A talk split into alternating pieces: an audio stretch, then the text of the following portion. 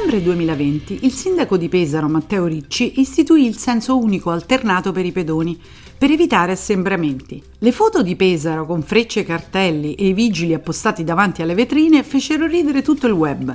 La cosa finì lì e fu archiviata come un'idea demenziale da Covid insieme ai lanciafiamme di De Luca. Ma a qualcuno deve essere piaciuta. Si avvicina il Natale e il senso unico pedonale torna di moda. A Roma e a Firenze si approntano transenne e a Napoli si minaccia di chiudere San Gregorio Armeno. La scusa della variante Omicron è troppo appetitosa, così ecco i nostri governanti sperimentare altre demenziali restrizioni ispirate agli stati totalitari.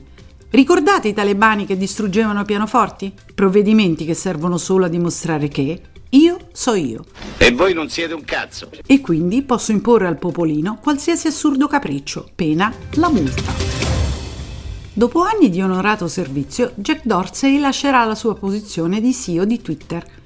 Lo scorso lunedì ha ufficializzato le sue dimissioni, che tuttavia avranno decorrenza solo nel 2022. Gran bella notizia stanno pensando tutti quelli che anelano al ritorno del rispetto della libertà di parola e del primo emendamento della Costituzione americana. Dorsey non solo è il severo censore di Twitter, ma anche colui che cacciò Trump. Ma purtroppo Parag Agrawal, il successore di Dorsey, sembra perfino peggiore di lui da questo punto di vista. Fu infatti uno di quelli che caldeggiò maggiormente la chiusura dell'account dell'ex presidente Trump scatenando le ire planetarie dei movimenti a sostegno delle libertà fondamentali, oltre che dei sostenitori del repubblicano uscente. Dopo questo cambio ai vertici, riuscirà Trump a riaprire il suo account? Sebbene le premesse non siano delle migliori, forse c'è chi ancora ci spera.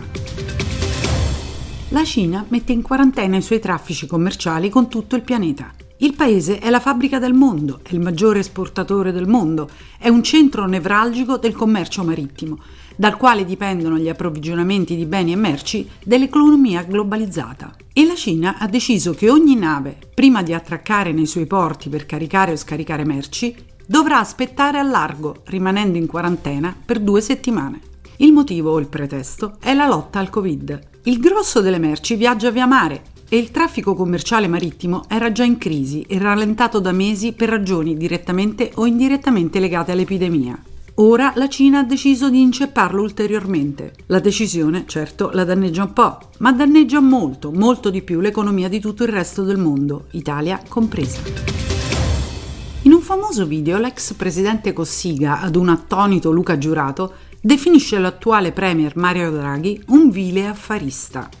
Poi afferma che, da presidente del Consiglio, avrebbe svenduto ai suoi comparuzzi di Goldman Sachs i gioielli pubblici italiani cioè Eni, Enel e Finmeccanica, che ora si chiama Leonardo.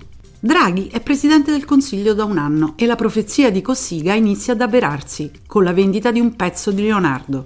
E che pezzo! Si tratta di Oto Melara e UAS, gioielli della produzione di armamenti navali e terrestri, di importanza strategica anche per la sicurezza nazionale. Al momento i più accreditati come acquirenti sono i franco-tedeschi di KNDS, che hanno messo sul piatto circa 700 milioni e garantito che non ci saranno tagli al personale. Dopo la firma del Trattato del Quirinale continuano gli acquisti francesi e tedeschi dei nostri gioielli industriali, tutto in mano ai comparuzzi. Bomba del procuratore capo di Bergamo Antonio Chiappani sul ministro della Salute Roberto Speranza. Il ministro, stando alle dichiarazioni del procuratore, non avrebbe detto cose veritiere riguardo la gestione della prima ondata della pandemia da Covid-19. Oltre al ministro Speranza, sei persone risultano indagate per epidemia colposa e falso. Secondo la magistratura, le misure previste dal vecchio piano pandemico del 2006 erano applicabili a qualsiasi malattia respiratoria di natura contagiosa, quindi anche al Covid. Già all'epoca che qualcosa non andasse era evidente. Ci si ricorda l'intervista al virologo militare russo Alexander Semenov della task force inviata a Bergamo, che affermò che in Italia aveva imparato come non affrontare un'emergenza, grazie a Speranza, probabilmente. Sta per entrare in vigore il Super Green Pass, che vieta anche i trasporti locali a chi non sia in possesso del certificato verde, pena una sanzione di 1000 euro.